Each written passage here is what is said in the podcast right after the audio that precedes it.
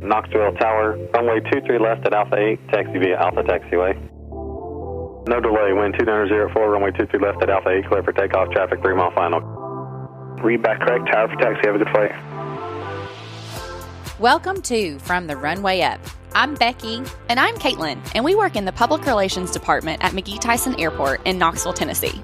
We understand that going behind the scenes in an airport these days isn't as easy as it used to be, so that's where this podcast comes in.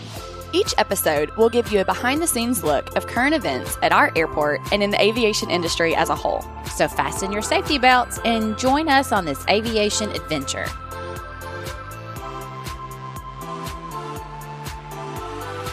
Hello from the Runway Up listeners. Thank you for tuning in to today's episode. Our topic today is going to be for the av geeks, for the people that are interested in the intricacies and the behind the scenes of airports and of aviation. And this one's pretty important. Well, and it's a topic that a lot of people know about because if you've ever flown, you see it, or if you drive by an airport, you see them but not everybody really knows what goes into or how many lights there are at an airport to safely operate during inclement weather, during dark of night, when airports are open 24 7, not just for commercial service, but to also make sure that Amazon and package gets to you in two days or like it's supposed to. Yes. Yeah, so today we're talking about lighting. Like Becky said, you might think about it whenever you see those pretty lights, but it is a critical part of the airport and something that keeps the airport open and operational 24 7. And today you are going to learn about all that it takes to keep McGhee Tyson Airport lit. So, today we're going to be joined by two airport experts who are very knowledgeable about airport lighting, uh, both inside the terminal, in our parking garage, as well as on our runways and through beacons that aircraft use to operate safely on our runway systems and taxiway systems. And so, we're going to be joined by two of MKA's best employees, Ken and Sam. Well, thank you, gentlemen, for agreeing to be on today's podcast and for sharing your expertise in the area of lighting. And so, if you don't mind, if you would introduce yourself and what your role is here at the airport. Well, my name is Ken Eckert, and I'm the facility manager of the airport. And that involves wearing a lot of different hats. And one of those hats is also the energy management part of being the facility manager. We've got a great team uh, from our facility maintenance people as well as some specialized contractors. And the whole goal for us is to uh, get passengers um, in the front door and through the checkpoint and onto the airplane with the least amount of hassle and the least amount of delays. As the energy management part of that is we want the facility to be comfortable for everybody and not present any hassle for them, but we also don't want to spend any more than we have to on our utility bills. So we're trying to kind of balance both things out. I'm Sam Nicely. I'm senior electrician. My main responsibility is the airfield electrical systems. Keep the lights on on the runway and taxiways, help with so the aircraft can get to and from the runways up into their location and back. So let's start with the airport terminal. So, Ken, what all does it take for us just to simply keep the lights on here at McGhee Tyson Airport? It's really a team effort with our facilities maintenance department. We have some specialized contractors and we utilize some Alcoa utilities as well. There's a couple little things in the terminal. One goal is to make it look right, and that's to be sure that the lighting color is all consistent. We have a good, safe environment for our workers and our travelers both. And our heat and air goes along with that, part of that element as well. Uh, sometimes when you go into a a restaurant or your doctor's office or somewhere and you look at the fluorescent lighting, you'll notice that it's not all the same color. You know, you have some bright spots and some yellowy looking spots. And um, we would like to think that we're doing a great job as when you look across our ceiling and all the lights are the same color. We don't have a lot of shadows and burned out lights and uh, things like that in the terminal. So it really is a, a team effort. And um, they work hard at it to make it look as good as it looks. Well, and that takes a lot of time and manpower, like you said. Is in terminal lighting system is it automated? Yes, we have a building automation system, which is basically a big computer, and we have a lot of different techniques that we use in our lighting. We have one program that's daylight harvesting, which is looks at the outside light coming in our windows And if we have a lot of daylight coming in the windows and we turn a certain amount of lights off during the day, we use occupancy sensors in a lot of different areas so the lights are off when nobody's around. And then when you walk into a room or walk into a stairwell, the lights will come on as needed. We have a dawn to dusk photo sensors. So basically, when it starts to get dark outside, certain lights will come on. And then in the morning, when the sun comes up, they'll turn back off again. As far as energy, too, we have a lot of timers and a lot of setback schedules on our heat and air, and also a lot of electrical equipment.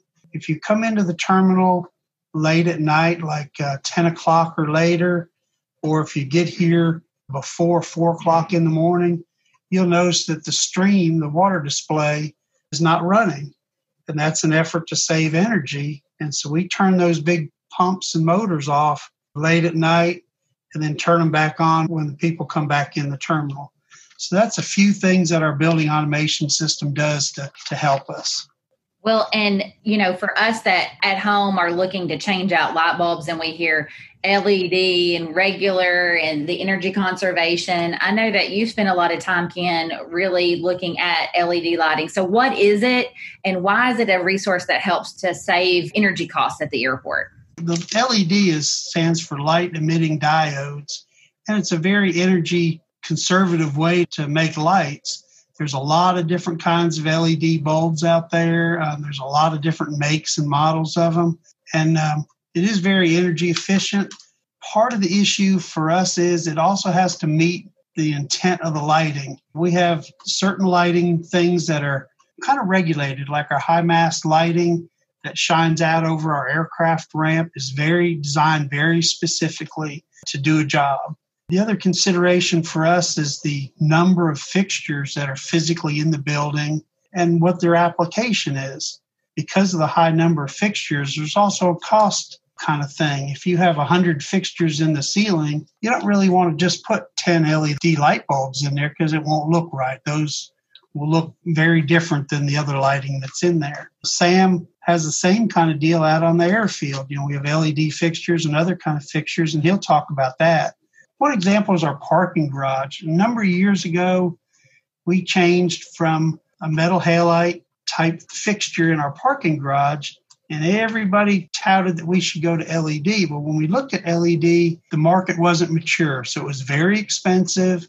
The fixtures weren't made real well, and that led us to the decision to go back to a T8 fluorescent fixture. And the big intent was to get rid of the shadows in the parking garage. So when you walk between cars or down the aisle, you don't have those big shadows. And uh, that's been about 10 years ago now. So now the price of LED has came way down. And um, there's a chance that uh, when we get the funding and we get back to the parking garage, we'll probably change those over to LED because now it's a cost model is there to where it's good to do that. One of the things that we look at besides the energy is the return on investment. And so when we look at a lot of these lighting projects, we always want to go back and look and see does this make project make sense? If we spend X amount of dollars to do this project, what is the airport's return on that investment? Sometimes it looks really attractive, but when you start working the numbers and uh, looking at the application of the light and how many hours that light's actually going to burn, it doesn't really make sense to spend a lot of money putting LED light, for example, in a closet or a mechanical room that maybe somebody goes in there once a week for an hour or we never go in it, you know, like an elevator closet. We don't really go in there, but once in a little bit.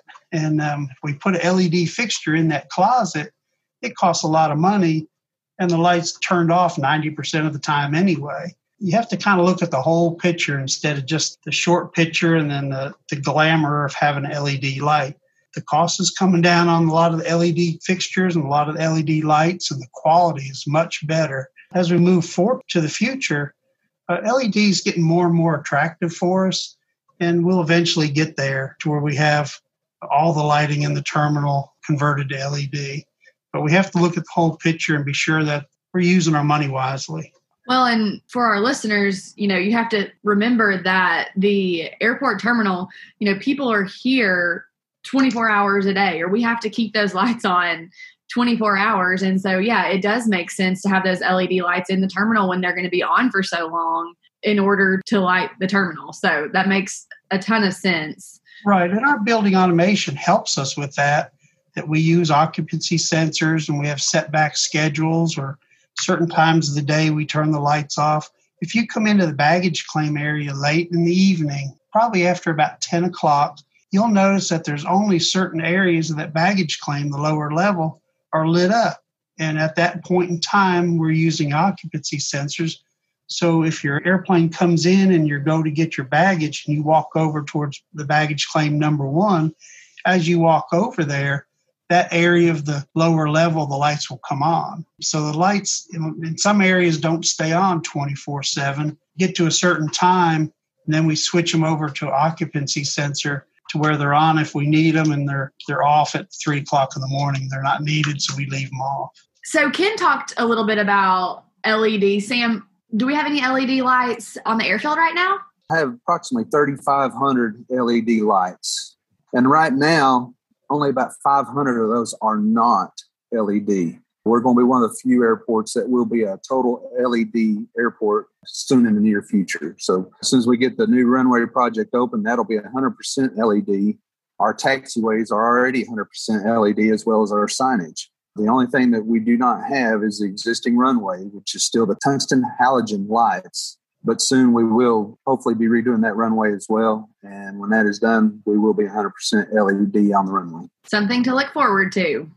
Well, you've talked a bunch about, you know, the cost aspect of LED. So let's talk a little bit more about that. How much, in a ballpark sense, how much does it cost to light the airport, to light the terminal and the parking garage each month? Our average bill for the airport runs in the neighborhood of about $50,000 per month. We're one of uh, Alcoa Utilities' largest energy consumers in a way, we're kind of proud that we're using that much electricity and we're Alcoa's number one user.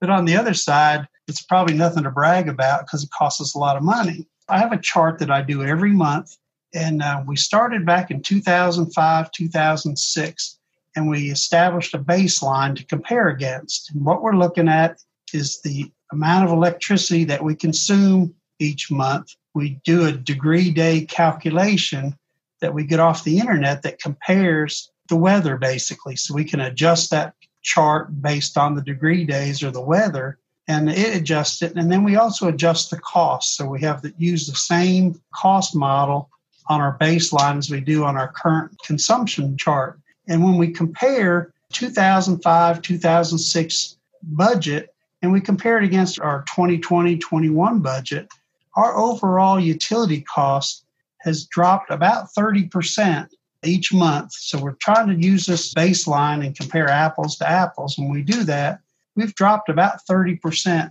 which for us is significant. You know, the, the terminal is open a lot longer. We have a lot more people coming through. We have a lot more lights on. We have a lot more going on now than we did in 2005, 2006. So we've had a ton of growth, but we've still managed through our energy management practices and and all the team members that work hard to make it happen, uh, we've managed to lower our utility bills each month. So we're really proud of that. I think it's a, a great point for us that we're, we're working hard to try to control our costs, but also provide the services for all the people that come through the building. So, Ken, one last question before we chat with Sam about the airfield lighting projects. We get lots of questions about solar technologies, emerging technologies that could be utilized to help with the energy consumption at our facility. So, tell me about maybe solar and how that might impact the airport. We have looked at solar and wind numerous times in the last 10 years or so. And up on our roof of the terminal, we actually have some instruments up there that give us all the solar and all the wind data so we know exactly what's going on in our particular part of the country and at our building. And as we get different proposals and different people come and try to talk to the airport about doing solar and wind, we drop this data and we can actually compare it and know exactly what the results will be. And then we start looking at the return on investment. Does the project really make sense for us? And is, is it something we really want to do? I mean, it's it's a glamorous kind of thing to have a big solar farm or a big windmill and whatnot. But in the big picture for the airport and the goals that we're trying to accomplish of getting people to and from, does it really impact us? So that goes back to the return on investment. Does the project really make sense? And at the moment, the last couple times we've looked at it, the price of solar and the amount of wind that we have available right at the moment is just not there for us. We um, continue to look at it, and when the cost model changes and what TVA does with their power, it might look great in the future. But right at the moment, we're looking at it. There's other projects we can do that'll impact us a lot more. So that's kind of where we're at with the solar and wind. We're proud of where we're at, and uh, I think the team is doing a great job. And as different uh, technologies come around, and you know, we look at uh, the pricing of LED lights and the pricing of different kinds of equipment, we'll continue to look at each one of those and look at the ROI and see if that's where we need to go. All right, Sam. We are so glad you're joining us today. Can you tell us a little bit about what you do on the airfield? Like how many lights are out there, what your role is in maintaining it, and also about you know how that impacts passengers when they're trying to take a flight. All righty. Um, like I said, I take care of the airfield electrical systems and the lighting. Approximately, we have you know about 2,200 lights on the airfield as of right now. Once the runway reconstruction is complete and uh, taxiway Bravo is complete, we'll run roughly around 3,500 lights. And that'll be lights like edge lights and centerline lights, but also uh, lighted signs as well the lights have different functions. They mean different meanings to a pilot. So if a pilot was coming in on five right and using a visual approach, the first light he'd actually be looking for would be the beacon, which is a white and a green light that rotates.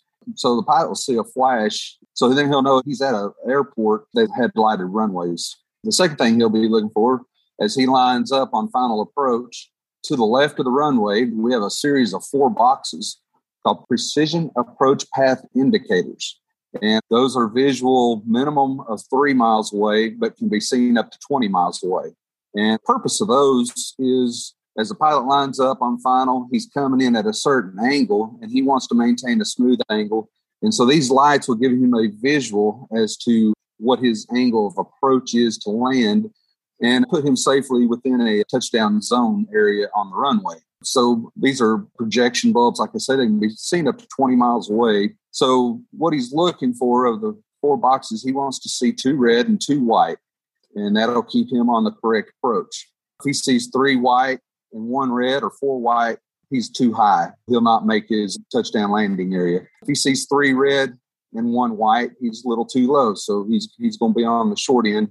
And four red, we hope they never see because that means he's going to be not landing on pavement. He'll be in the grass before he gets to the runway. So this is just a safety thing for him to watch. So at the end of the runway, there will be runway end identifier lights. These are a light on each side, and they flash simultaneously. And that just lets the pilot know where the end of the runway is, and he can kind of guide himself knowing that he's centered up on it by the two lights. Then he's trying to land in what I called previously the touchdown zone. So those lights or uh, touchdown zone lights are three lights and one red on each side of the center line, and there's 60 rows of these lights. And there's about 100 feet between these rows of lights. So that gives him about 3,000 feet of a lighted box that he's trying to land in. And to keep him in the center of the runway, we have centerline lights that run the full length of the runway. And so there's 182 of these, and they are roughly 50 feet apart for the full length. And so as he's landing, he'll land in the touchdown zone. He'll have the center line. He'll have lights on the edge so he knows where the edge of the pavement is for each runway. So all these lights are white. So if he's got white lights, he knows he's on a runway. But they change as they come to the end of the runway.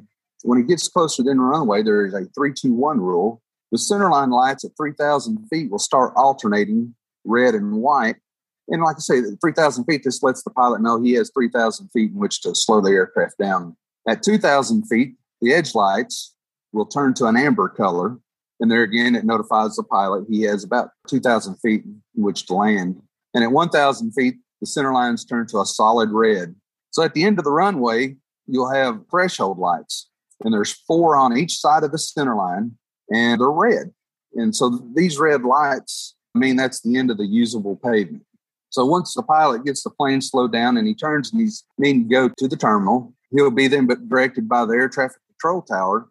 And then the signs come to play. The signage will let the pilot know information such as direction, his location, and uh, where he has to cross another runway. He'll have a red sign with white letters on it. So if he sees the red sign with white letters on it, he'll know he'll have to contact the air traffic control tower to get permission to cross an active runway. So then pilot is on taxiway, and there's all those beautiful blue lights everybody associates with an airport. So those are edge lights for a taxiway, and like I say, they're blue. And so the direction that the uh, air traffic control gives the pilot, he'll be looking for location signs, which are uh, yellow letters on a black background, and then direction signs, and those are yellow signs with black letters on it, and that'll take him to the terminal. Must admit, all these are also indicated by paint as well, but at night, paint's kind of hard to see. So these lights are all run constant current. They all maintain the same intensity, which is really important because the first light in a run and the last light in a run being the same intensity helps the pilot with depth perception. And to do this, we have to use constant current regulators. It's not an electrical system like you would see in a house or a manufacturing plant. The voltage can fluctuate but it's pushing a, a constant current. So, like I say, the advantage is we can keep all the lights at the same intensity to help the pilot out. That's all interesting, very interesting. So you explained to us why they had different color lights, all the types of lights that are out there that you have to look at. One of the things that I know I get lots of questions about and I'm curious about, I think it's just it signifies an airport is the beacon, the thing that flashes when we have uh, foggy conditions or the thing that's closest to the road that runs right in front of the terminal building. Can you tell us kind of what the purpose of that beacon is and then why it has its special lighting as well? Yeah, it, it's a metal halide. It's 400 watt. It has two lamps in it, and then uh, it has a green lens on one side and a clear lens on the other. So the green and white indicate that it's an airport, a land-based airport with lighted runways. And so one white, one green indicates that if it was two whites and a green, it'd be a military. A yellow and a white would be a heliport. So with us being a commercial and, and general aviation airport and we're land based, that's why we have a white and a green on our beacon. So there's a lot more than just those pretty blue lights, is what you said. yes, there is. It is just so fascinating to me, all the different colors and the meanings, and it just shows the importance of what just one light can mean to a pilot it can you know be the difference of his landing which is so critical so can you talk about your job and the FAA requirements. I mean, you said that you have over 2,000 lights. You're about to have over 3,000 lights. Do all those have to be on at one time? What does the FAA hold you to, those standards? Yeah, the lights pretty much have to be on because they're not any good if for to a pilot if there's no light. They are controllable. The air traffic controller can control the intensity of the lights during meteorological events. So, if a clear night, they don't have to be near as bright as if it's a bad weather, cloudy, or raining. And um, so five right and two, three left are more of a visual runway. Of course, the aircraft have their electronics on it to keep their navigation, but when they go to land, they have to have these lights set. So we have to have a minimum of 1,800 feet before a pilot can land. There's 1,800 feet of visibility. So it is important. FAA requires like a runway edge light, which was the ones I was telling you on, on the edge. There's 96 of those we can only have a certain percentage of lights out before that runway would be un- unusable. Don't like to get it nowhere near that. So I usually come in at night a couple of times a month and go through and make sure that we do not have we don't ever come close to the percentage of lights out. We can't have more than 12 on the runway edge, and you can't have more than two in a row out either. So if I have two out, possibility a third, I would have to come in and take care of that issue before it does become an issue. The center line, like I was telling you, 182 of those, we can only have eight out at a time before they would have to issue a NOTAM, which is a notice to airmen that our center line is not standard. There again, if we have two in a row out or the possibility of like we have one light out, a light burning, then another light out, we'd have a possibility of three being out which would take it out of service. So, and then as far as our touchdown zone, we can have as many as 18 out, which we never want to have near that. So there's three lights in a barrette. There's 30 rows per each side. So, but we can't have more than three out in a barrette or three out in a row. We have operations who comes in and does a night inspection every night. And as part of that, I get the lighting report. And a couple of times a month, I come in at night. We only have about a four hour window that we don't have regular air traffic on. Some of the maintenance guys will come in with me and help me keep these lighting systems up to FAA standards. Yeah, and something tells me that it never gets close to having to be shut down. I'm sure that you are on top of that, as I know you have mentioned. Well, and as we are wrapping up our podcast for today, one last question pretty quickly for both of you. Working in the fields that you do, what's your favorite thing about your job? I think the favorite part of my job as a facility manager and doing the energy management, one is the teamwork, and the other part of the favorite part of the job is the variety. It's something different every day or a different kind of problem every day. And uh, we're surrounded by great people in our facility maintenance staff and, and some of our specialized contractors. So that's the part that I like the most about the job. And I'm like Ken, the people we work with, we have great staff here I work with facility managers as far as if I have a project going on, I have to rely on them for money, and they do good to get that for me. The operations, I work with them as far as looking at FAA standards, what is in compliant, what's not compliant, what needs to be changed. The facility maintenance guys, the airfield maintenance guys that help me on the airfield, you know, I mean, just great group of people here. And I tell you, we are lucky at this airport from the runway looking back, we have some of the best scenery of any airport around. Yes, we do. And if our listeners have ever been around at McGhee Tyson Airport, I'm sure that they would agree. Well, thank you both for joining us today. It's been a great conversation about the lighting, both in the terminal and on the airfield. We appreciate you sharing just a few moments to highlight all the experience that you both have, as well as the staffs that you work with, and how it's a team environment to keep the planes moving here at McGhee Tyson Airport. Thank you all so much for being on our podcast. Enjoyed it. Thank you. Wow, that was a lot about airport lighting. And hopefully, our Av Geeks really took away some key points of how important airport lighting is to the aviation system.